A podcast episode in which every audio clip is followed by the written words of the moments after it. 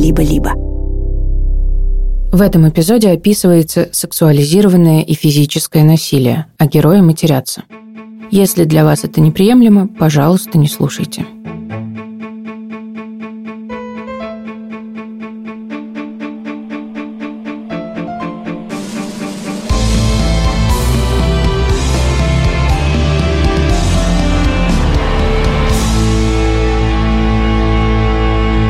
Привет, меня зовут Полина Агаркова, а это подкаст «Дочь разбойника». Сезон называется «Мне за это ничего не будет». Вместе с моей коллегой Настей Красильниковой мы исследуем культуру отмены в России. История, которую мы рассказываем в этом эпизоде, о женской солидарности. Март, 2023 год. Четверо молодых девушек оказываются в одном чате в Телеграме. Они живут в разных городах, они не коллеги, у них разные интересы. Единственное, что объединяет всех четверых, это отношения с Алексеем. У них есть один общий бывший, сильно повлиявший на их жизнь.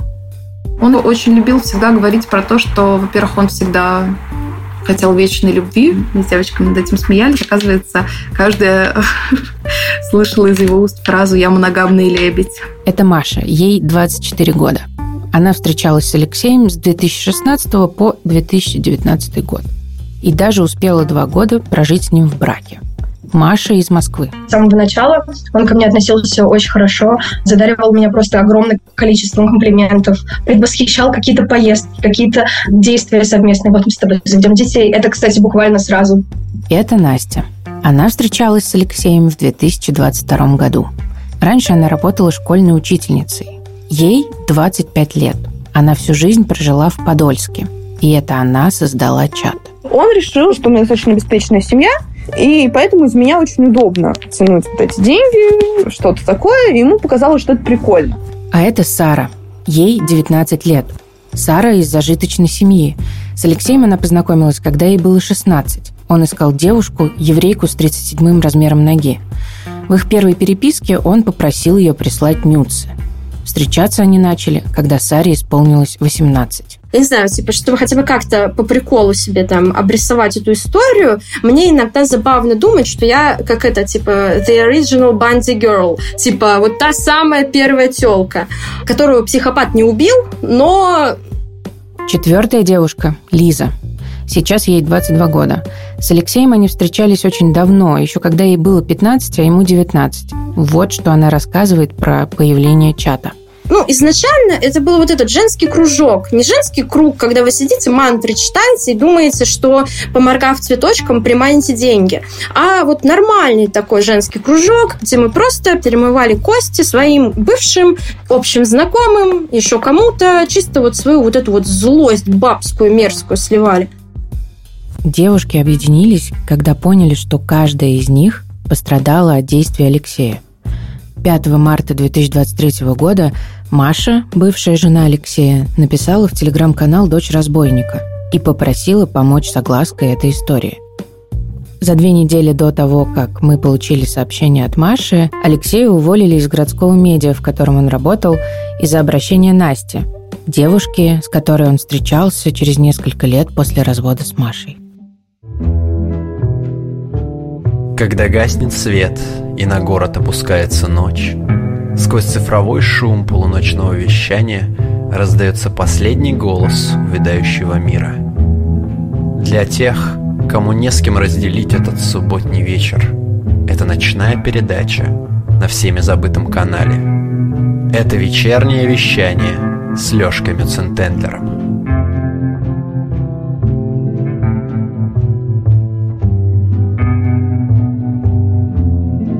Да начнется танец.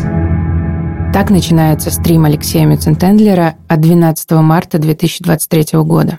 История последних двух недель моей жизни э, это просто что-то невероятное. Когда я рассказываю это своим друзьям, они говорят только одно – это шизофрения.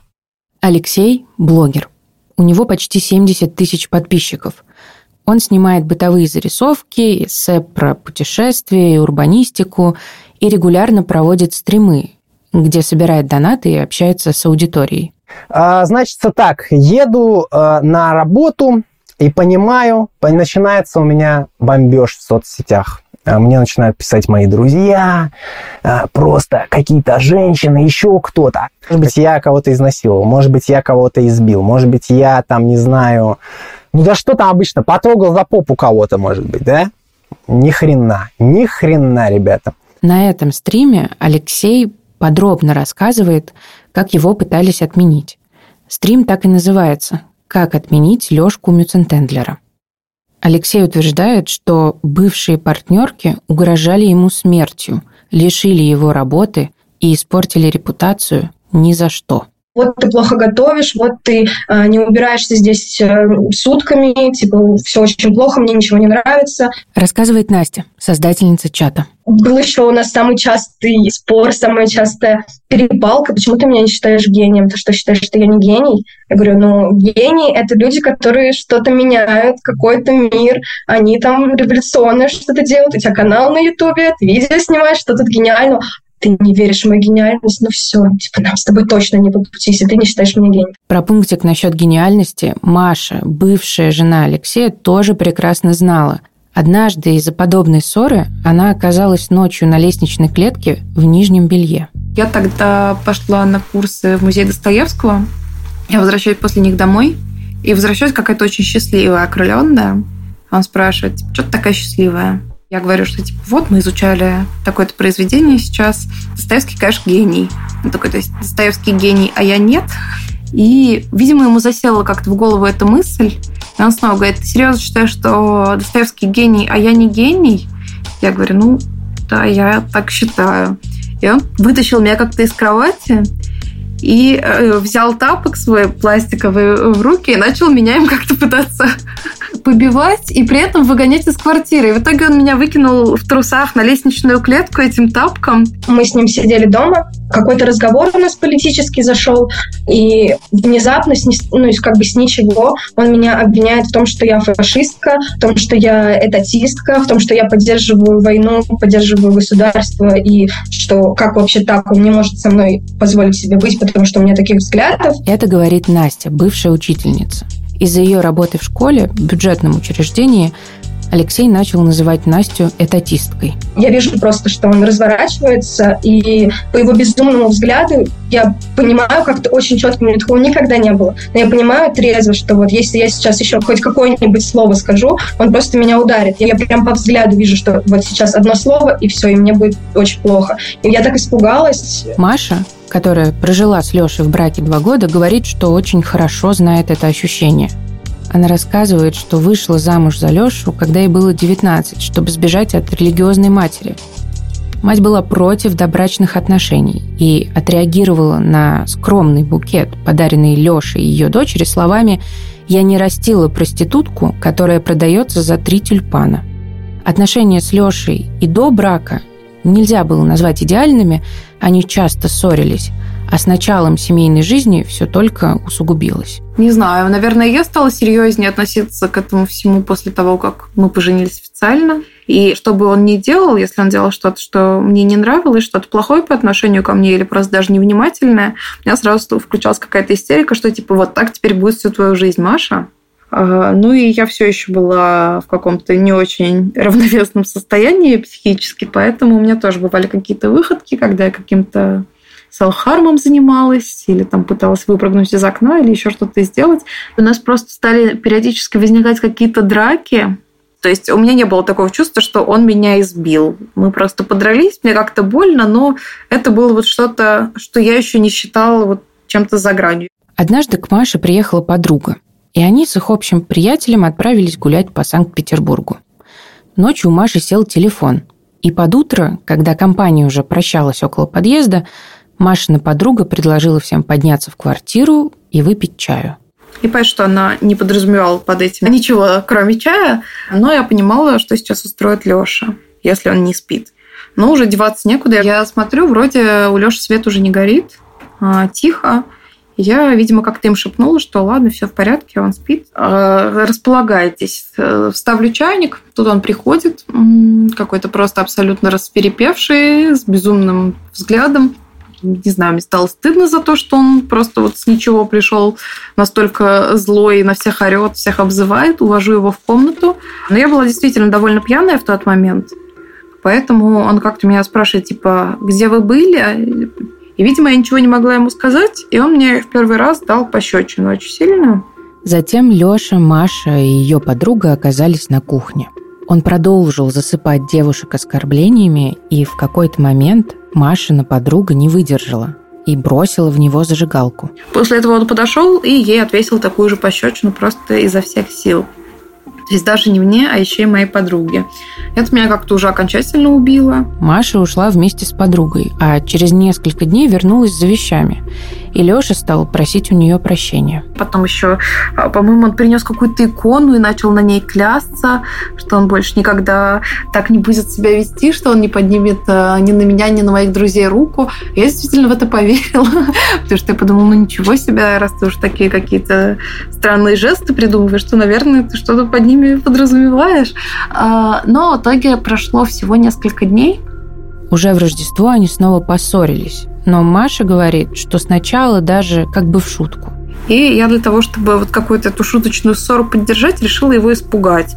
Он просто заходит в комнату, и я как-то типа делала, чтобы он испугался. И он берет и дает мне по башке изо всей силы. Я ему говорю, Леш, ты мне на, на иконе клялся позавчера буквально, что ты больше меня не тронешь. Какого черта вообще? Он такой, ой-ой-ой, я не специально. Я говорю, типа, нет, это все, как бы ты обещал. Он начинает меня как-то заламывать, э, тащить на кровать. Но я выбрала какой-то момент, когда он оказался прямо надо мной, и коленка ему дала между ног. И он как-то э, упал, от меня отстал, отпустил меня, и я быстро стала собирать вещи и уходить. Я стою, пью воду, ну, тут он приходит, говорит, Машенька, что же это такое? Только мы с тобой помирились, как ты все испортила. Типа, извинись передо мной. Я как-то от этой наглости просто ошалела. И э, тот стакан воды, который был у меня в руках, я выплеснула ему в лицо. И дальше я помню, как он, как будто бы это в каком-то слоумо происходило. Я помню, как он снимает свои очки, медленно их стряхивает, надевает обратно, а потом мне изо всей силы прилетает вот типа в эту сторону по голове, и у меня просто перед глазами все темнеет, я падаю. На утро Маша поняла, что ей надо ехать в травмпункт. Там ей сказали, что у нее сотрясение мозга, и спросили, сама ли она его получила. У нас есть копия медицинских документов Маши. Врачам Маша сказала, что сама. Но друзьям и папе она рассказала правду и пригрозила Лёше еще раз ударишь, будешь иметь дело с ними. Но на этом насилие не прекратилось. Я ему говорю, что мне реально с тобой страшно стало. Я не помню даже, что он в ответ мог такое говорить, что ссору какую-то разожгло. Но в итоге он меня как-то прижал к двери, и я что-то ему сказала, и он меня ударил головой об дверь.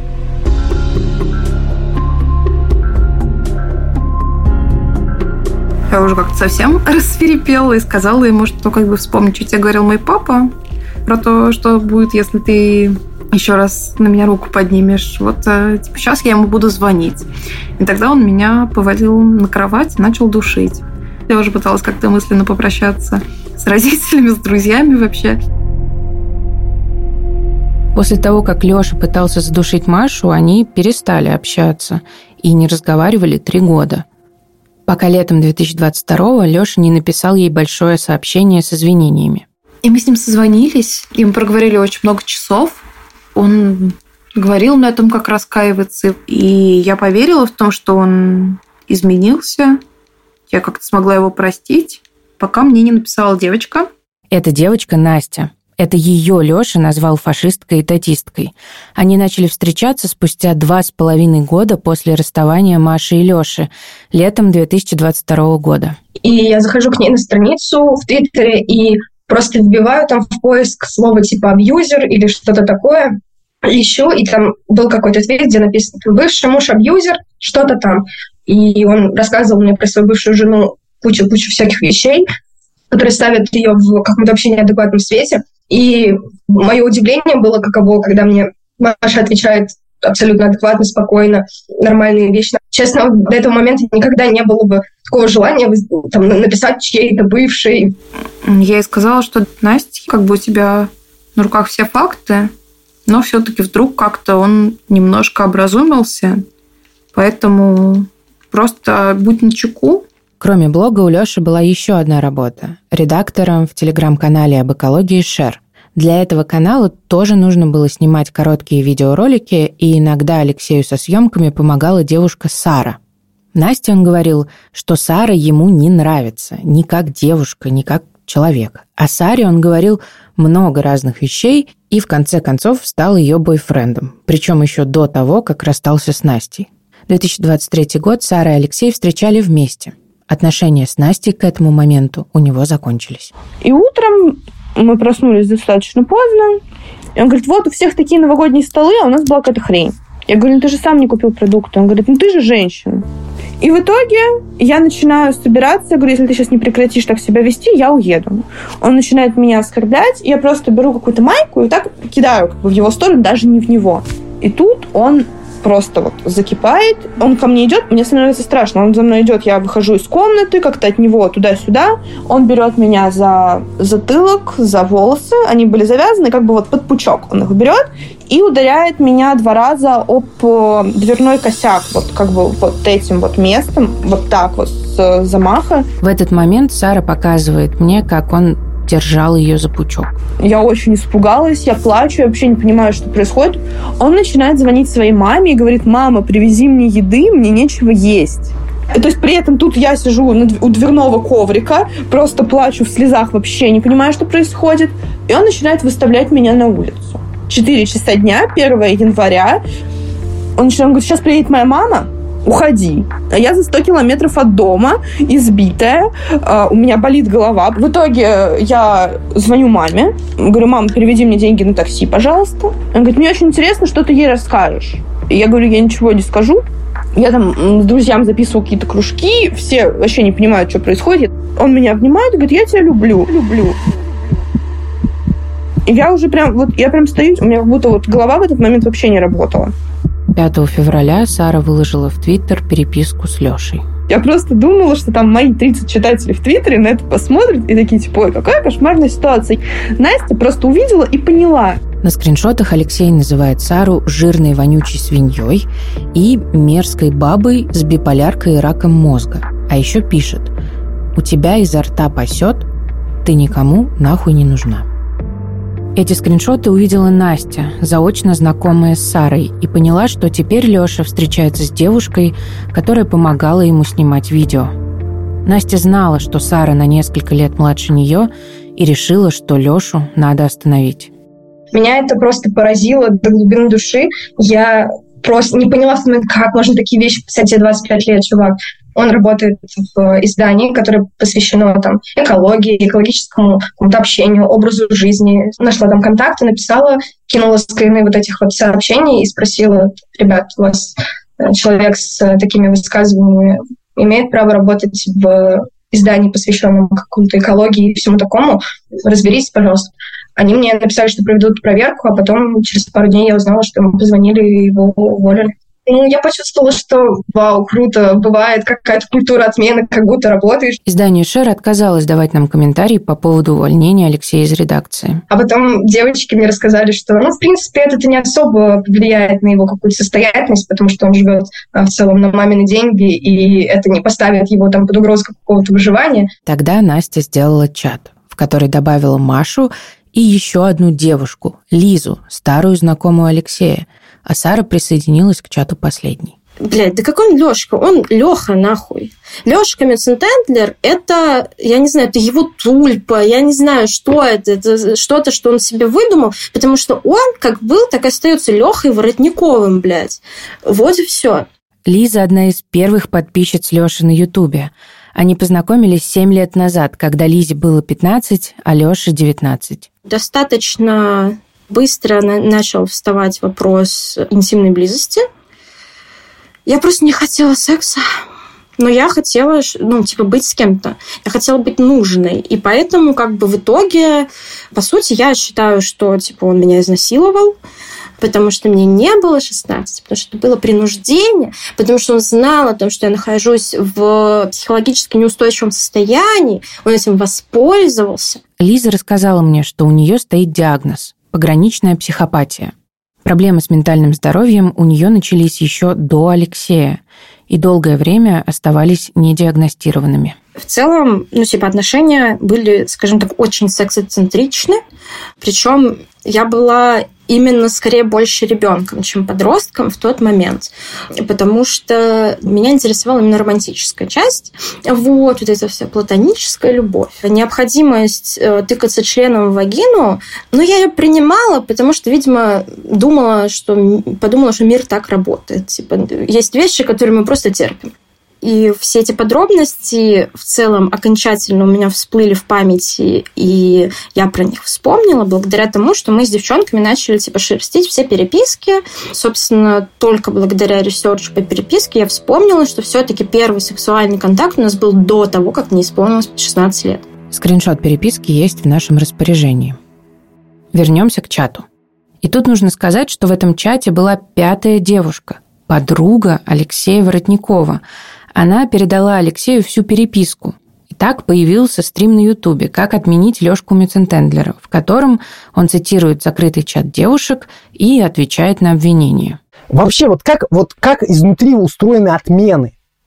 Ты просто встречаешься с любой женщиной, и после этого любая женщина может сказать про тебя все, что угодно.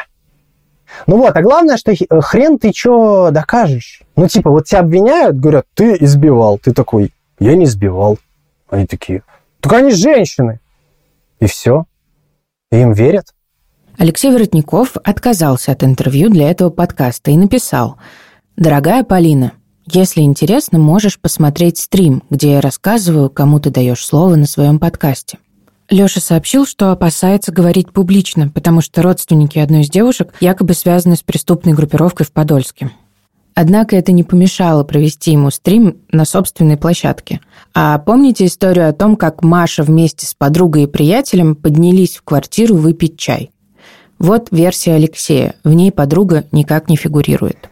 В январе 2019 года моя жена уходит тусоваться вечером. Выключается телефон, время 2 часа ночи, 3 часа ночи. Я все время не сплю, всю ночь не сплю, блин, волнуюсь туда-сюда. Внезапно открывается дверь, и тихонечко шепотом.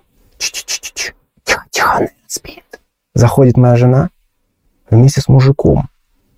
Вот, в итоге мы ссоримся, я спускаю его с лестницы, э, мы ругаемся, и я впервые в жизни применяю насилие к женщине. Я даю ей пощечину, действительно было.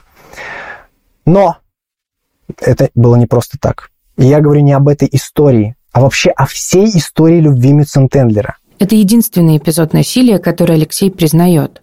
После пощечины и избиения, последовавшего через несколько дней, Маша подала заявление в полицию. Его приняли, правда, заодно посоветовали помириться с мужем и больше не приводить домой мужиков. Через несколько месяцев Маше пришел отказ в возбуждении дела. Копия заявления с описанием телесных повреждений у Маши осталась. Мы тоже ее видели. В принципе, можно ответить и на вторую претензию, раз женщины так сильно хотят меня отменить. В ноябре 2019 года он снова ударил меня и пытался задушить. Я ушла от него окончательно и съехала с квартиры, пишет моя бывшая жена. Э, в личном чатике. Э, ни хрена такого не было. Короче, типа, она лежала где-то рядом, а я просто ебашился, блядь, башкой, э, блядь, руками в матрас в ебучий. Короче, ни, никого не душил. Э, это случилось, когда я узнал, что она сделала аборт.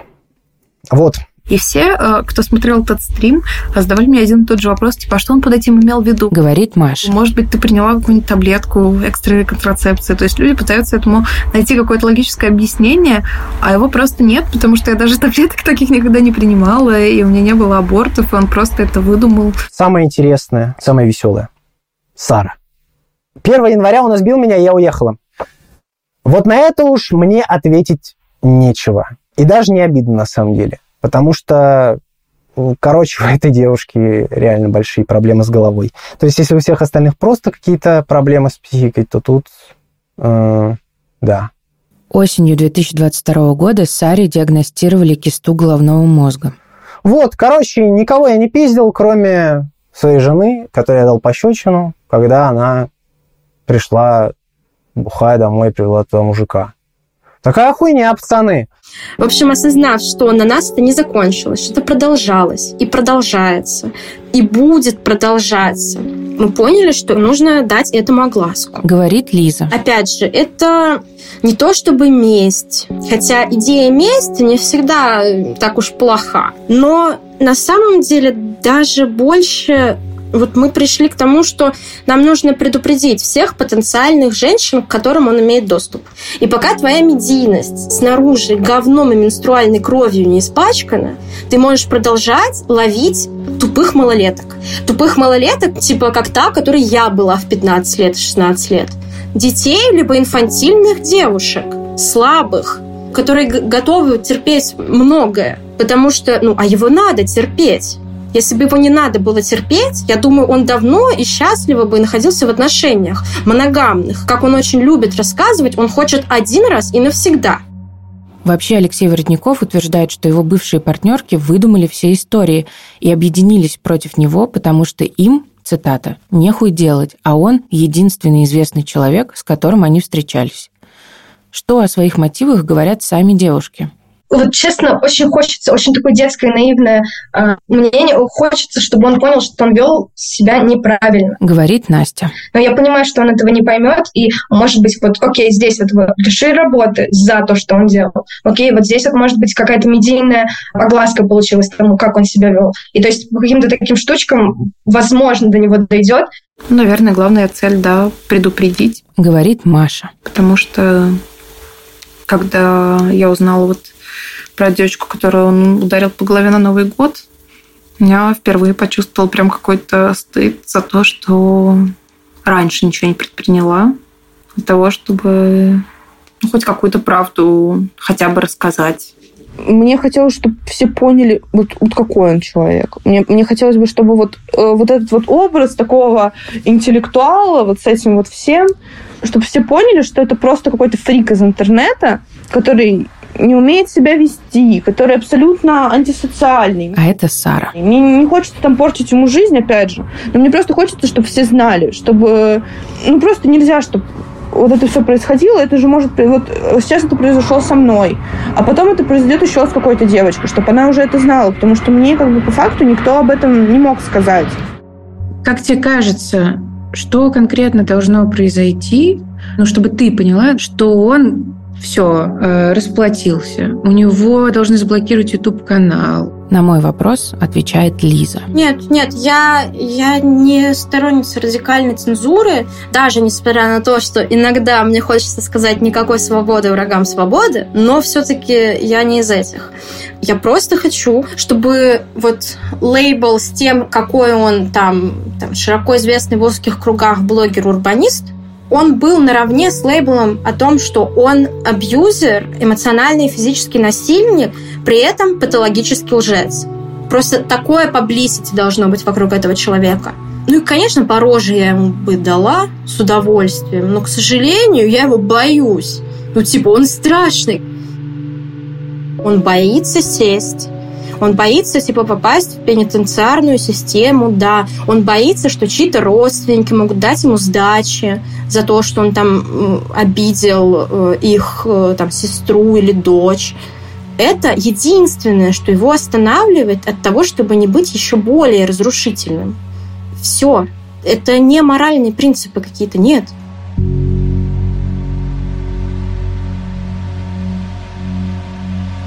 Последнее видео Алексея на канале вышло 6 апреля, то есть 5 месяцев назад. Последний стрим состоялся 20 мая, 4 месяца назад. С чем связано такое снижение публичной активности, мы не знаем. Я хочу обратить внимание на то, что эта история своего рода слепок времени, и она не могла произойти раньше. Вот почему. Гендерные исследовательницы считают, что в начале 2010-х наступила новая, четвертая волна феминизма. Одна из ключевых ее особенностей состоит в том, что с распространением социальных сетей у женщин появилась возможность бороться за свои права в режиме онлайн. Движение МИТУ, в котором участвовали тысячи женщин по всему миру, прямое этому подтверждение. А еще вся наша жизнь теперь постоянно документируется. Мы ведем личные летописи в соцсетях, а переписки в мессенджерах, их история сохраняется. Теперь есть что противопоставить тем, кто говорит «ты все придумала». Пространство для газлайтинга сужается, и женщины чувствуют все больше силы. Благодаря МИТУ женщины научились говорить о насилии.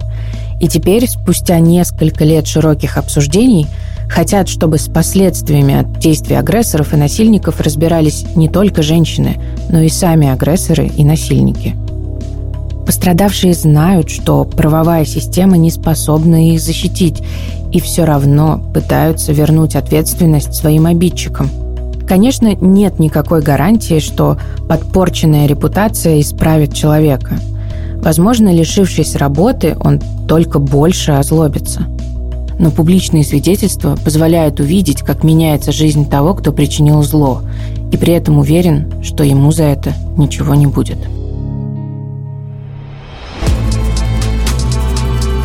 В следующем эпизоде нашего подкаста вы услышите историю женщины, которая все же смогла добиться того, чтобы правоохранительная система сделала свое дело. И чего ей это стоило.